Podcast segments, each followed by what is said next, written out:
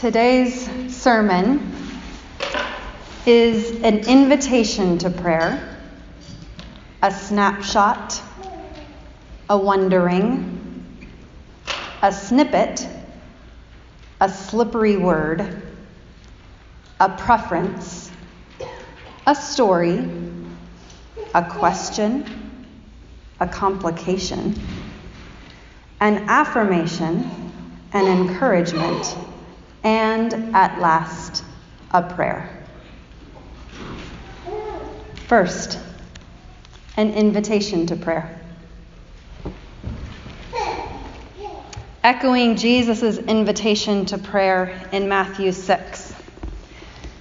From Rose Marie Berger in Unsettling the Word Biblical Experiments in Decolonization out of her relationship with Margarito and Maria Mendez Esquino, indigenous Salvadorans. An invitation to prayer. And when you talk to Creator, do not be like those whose prayers are like pine splinters, wheedling under the skin for they only know conniving. They strap empty words to stone buildings and creeds, seeking to prop up their own spirits, which are as weak as badly mixed mortar poured in winter. It will neither set nor hold a foundation. Their temples will fall down, their beliefs will run out. But whenever you talk to Creator, burn a little copal, set out a bowl of water and some salt and honey, then sing a little song to the four directions to let God know you are there.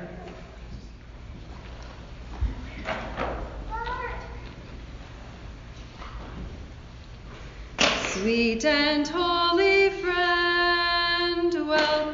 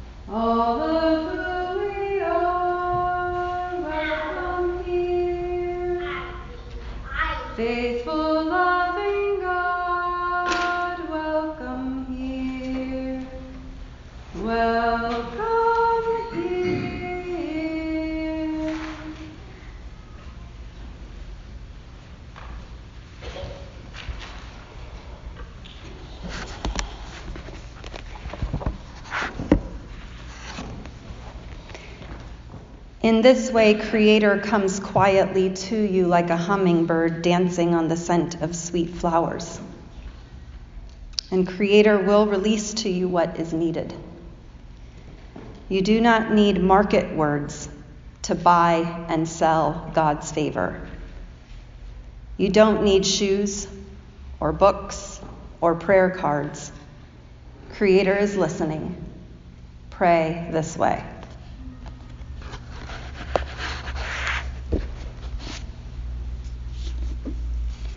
Our Creator in the sky and Mother Earth, our Creator in the sky and Madre Tierra. An invitation to prayer.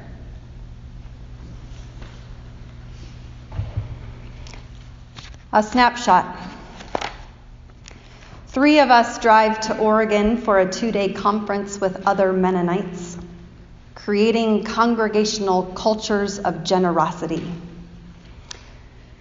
we hear and we share everyday stories of generosity.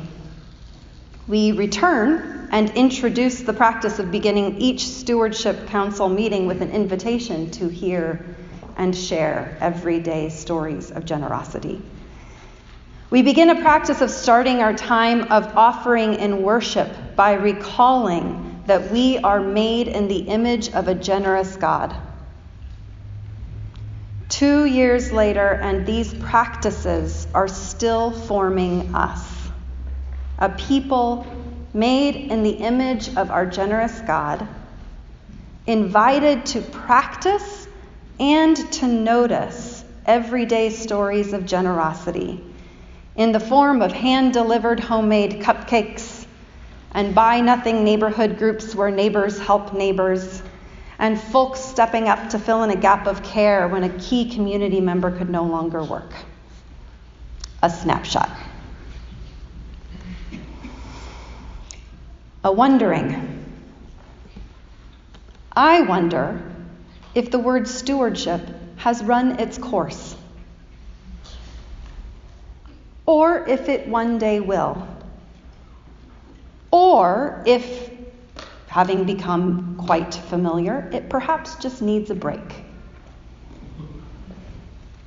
I wonder if thinking of ourselves as stewards of money, of wealth, or anything is another way for us to hold on to control. I wonder if thinking of ourselves as good stewards as stewards who have made and are capable of making good, sound, wise decisions around our money, our wealth, our anything. If that's another way to hold on to unearned power and privilege. I wonder if or when the word stewardship will have run its course or will need a break. I wonder how we will know a wondering. A snippet. Kate Bowler, assistant professor of the history of Christianity in North America at Duke Divinity School and author of the story Blessed, a history of the American prosperity gospel, wrote an opinion piece in the New York Times. Here's that snippet. Though Mennonites are best known by their bonnets and horse drawn buggies, they are, for the most part, plain-clothes capitalists like the rest of us. I adore them. I married one. But how could Mennonites, of all people, a tradition once suspicious of the shine of chrome bumpers and the luxury of lace curtains, now attend a congregation with a love for unfettered accumulation. A snippet. A slippery word. When repeating the Lord's Prayer in mixed company or in familiar company, there's always one spot where we mumble. Forgive us our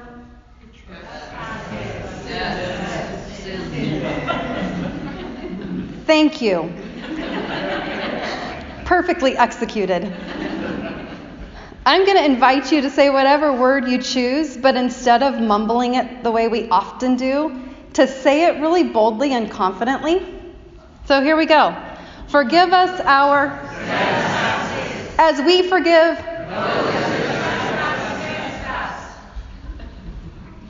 A slippery word. A preference. I choose debt because I like that it's money, it's concrete, it's economic, it fits with Jesus' obsession about wealth and poverty and economic justice. It challenges me. It challenges our capitalist culture. It challenges Mennonites, plainclothes capitalists like the rest of us, as Kate Bowler writes. It challenges me.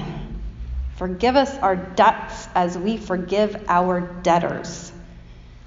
Because what does it mean to ask God to deal with my debts as I have dealt with my debtors? How have I dealt with my debtors? That's real. A preference. A story from Joy Williams's 99 Stories of God. This story is titled Wet. The Lord was drinking some water out of a glass. There was nothing wrong with the glass but the water tasted terrible. This was in a white building on a vast wasteland. The engineers within wore white uniforms and booties on their shoes and gloves on their hands. The water had traveled many hundreds of miles through wide pipes to be there. What have you done to my water? the Lord asked. My living water. Oh, they said. We thought that was just a metaphor.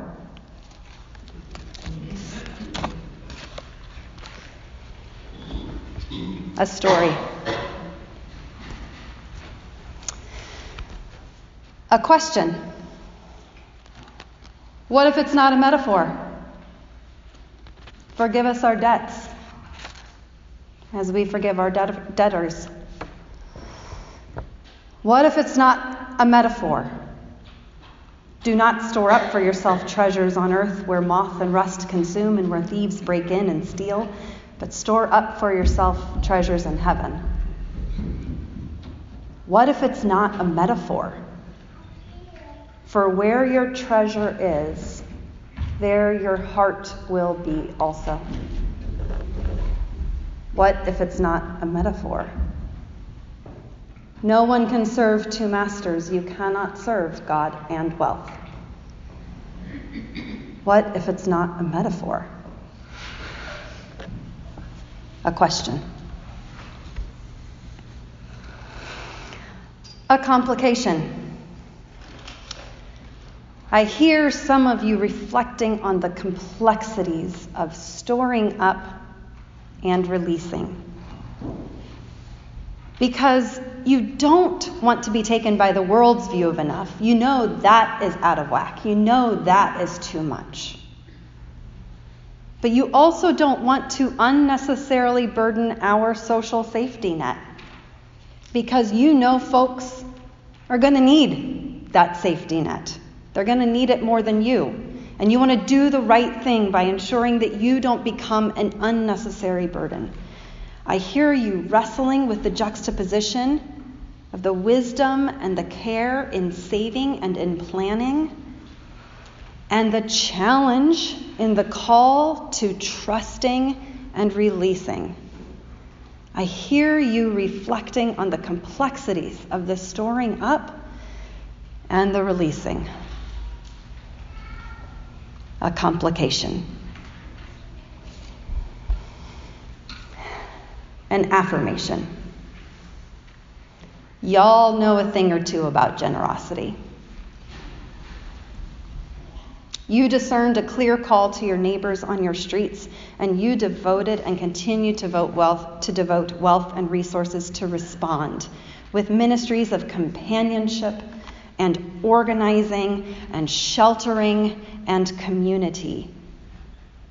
You discerned a clear call to the faith formation and the community formation and the leadership formation ministry at Camp Camrec. And you are newly devoting wealth and resources to uphold and sustain that ministry. You have generously offered home loans to your pastors, including this one with two thumbs.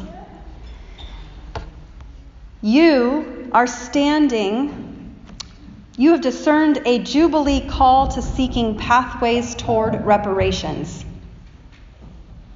And you are devoting your time, your bodies, your spirits to learning and growing in this new area as we together find a way toward being a people who, as the prophet Isaiah wrote, are repairers of the breach, restorers of streets to live in. You are standing arm in arm with one another and facing the breaches of our country, the many breaches of our country and our culture head on, committed to learning together how we might be called into repairing some of those breaches. You give and you give and you give, you give your money. Yes, and you will do so again soon, or you did with the auto check that comes in the mail. And you give in a thousand other ways. You give your time, you give your expertise, you give your passions, you give your honesty, you give your questions, you give your willingness to show up over and over again and be the body together. You give your friendship. You give your pots of soup and your loaves of bread. You give your smiles. You give your tears. You give your prayers. You give your music. You show up here and you and so you show up here and share so much of yourselves. Y'all know a thing or two about generosity and affirmation. And encouragement. Jesus says, but strive first for God's reign and God's justice, and all these things will be given to you as well. Strive first for God's reign and God's justice. And encouragement. To close, a prayer.